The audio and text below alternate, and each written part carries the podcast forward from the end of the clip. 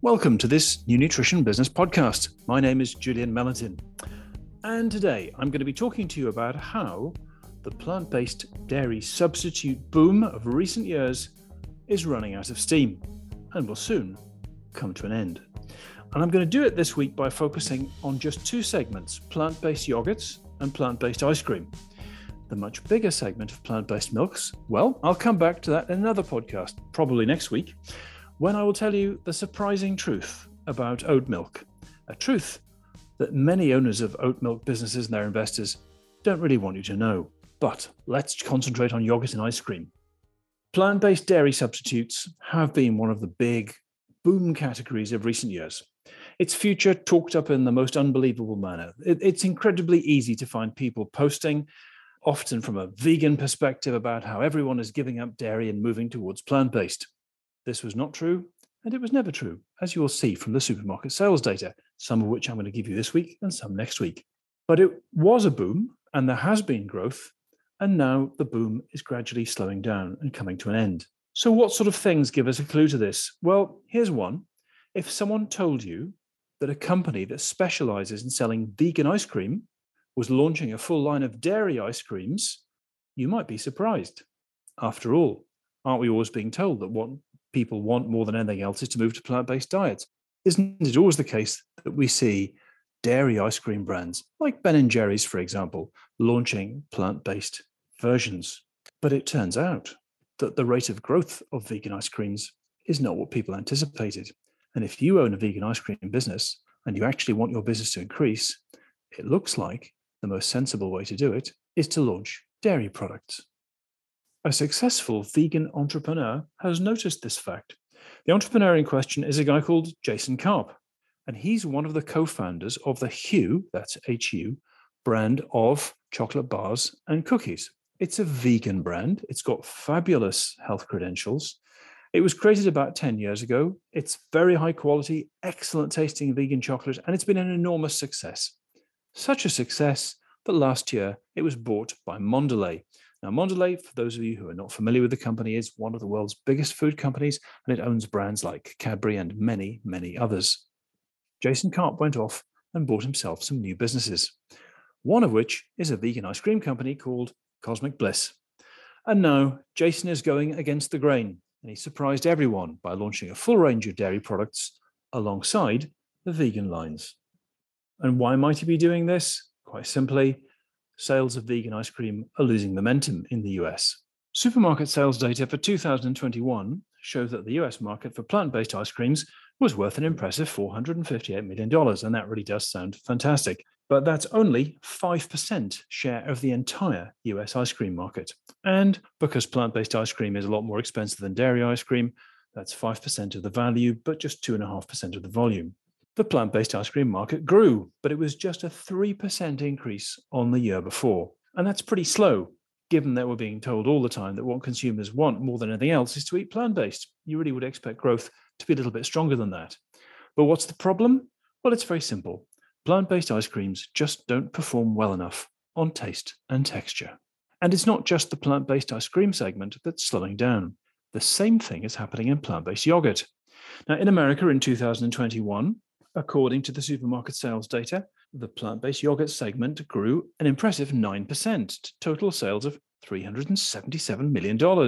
That means that after eight years of effort, plant based yogurts have a 4.5% value share over the US yogurt market. And because they sell at a big premium to dairy, that's about a 2.5% volume share. And the household penetration is also unimpressive. While plant milks can be found in around 42% of American households, plant yogurts can be found in only 11%. So this small market share has occurred despite the backing of one of the biggest PR campaigns in food industry history, despite the efforts of dozens of brands competing in the segment, spending tens of millions of dollars on R&D and marketing. This is not where plant-based yogurt was expected to be by now, and the reason is very simple. Plant-based yogurts don't meet consumer expectations of taste and texture. They underperform compared to dairy, and that's not to mention the fact that for those who care to look, you find that their nutrition profile is weak. They're low in protein, low in micronutrients. Now, there's a little bit of a cautionary tale in plant based, um, which is a sign of what's going to happen. And it relates to Danone. Uh, some of you will be familiar with it, one of the world's biggest dairy companies. Danone became a big player in plant based thanks to its former CEO, Emmanuel Faber, who in 2016 saw to it that Danone acquired the White Wave plant milk business in the US and its sister operation in Europe called Alpro. At a stroke, Danone became the biggest maker of plant milks in the world. And in an investor presentation made at the time, Danone identified that yogurt, ice cream, and other similar categories were way behind plant milks in terms of the market share, and they would be the focus for growth. As the world's biggest yogurt company, you can understand that Danone is very skilled in creating delicious tasting yogurts of all types. So they were understandably convinced that their R&D know-how and their marketing know-how would indeed transform the plant-based yogurt super niche and deliver results. So that's what Danone pinned its hopes on. Now, their plant-based dairy business has grown by an impressive 50% since they bought it in 2016. But in fact, this is far short of their own targets.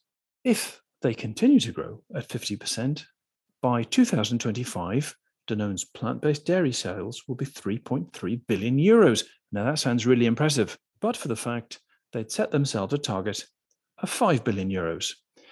Already last year, it was clear that sales in plant based ice cream, plant based yogurt, and other segments, while growing impressively, were not growing anything like as fast as Danone expected. And let's not blame Danone.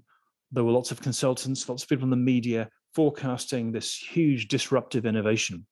Emmanuel Faber, the CEO who masterminded the strategy, was moved on to other things. I think fired might be a way of putting it, because the shareholders began to be disappointed. Thus, he had the dubious honor of being the first CEO to be fired over a plant based strategy that did not deliver the results that people expected.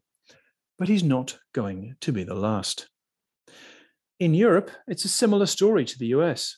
Plant based yogurt falls short of consumer expectations, and in many countries, growth has stalled. In the UK, for example, plant based yogurt sales basically didn't increase at all in 2021. And plant based yogurt has plateaued at a 3.7% share of the yogurt market. Now, bear in mind that it's actually really difficult for an awful lot of plant based yogurt brands to make a profit.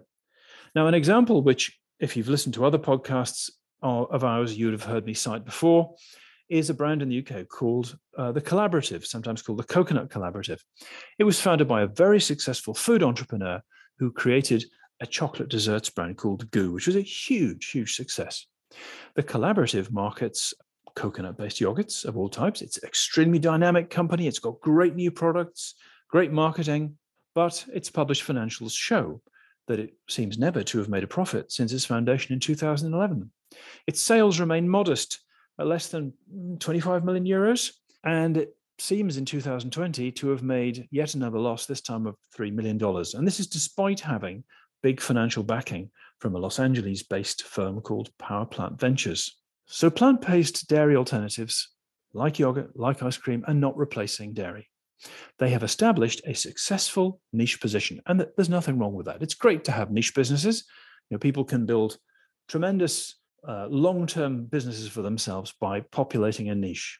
Plant milk is popular with people who want to avoid lactose and the digestive discomfort they associate with drinking milk.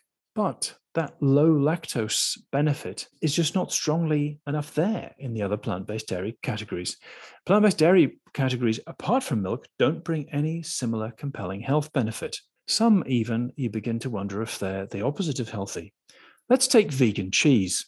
This is usually a block of coconut oil or sunflower oil held together with starch with very little protein, about a 20th of the protein you'd find in dairy cheese, and very few nutrients, and those that there are have to be added. It is what one experienced industry executive described to us as, quote, junk food for vegans. Most plant based dairy products will stay niche for a very long time until someone figures out a way to overcome the challenge of better taste, better texture, and better nutrition. And that will be a great opportunity for someone who can do the good science and make it taste good. I hope you've all enjoyed this podcast. If you've enjoyed this discussion, then tune in again next week when I will be revealing the truth about oat milk.